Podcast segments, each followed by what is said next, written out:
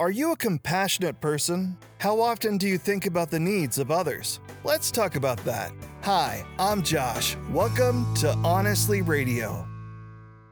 To be a Christian means to receive the overwhelming and abundant mercy of God's transformative love. It is this gift that changes us. Jesus speaks in Matthew chapter five, verse seven. God blesses those who are merciful, for they will be shown mercy. The mercy we are compelled to show illuminates our right relationship with Jesus Christ.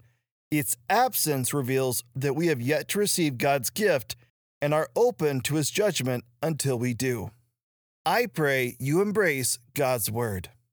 Thanks for joining us on Honestly Radio. Embrace Jesus Christ. Embrace true purpose.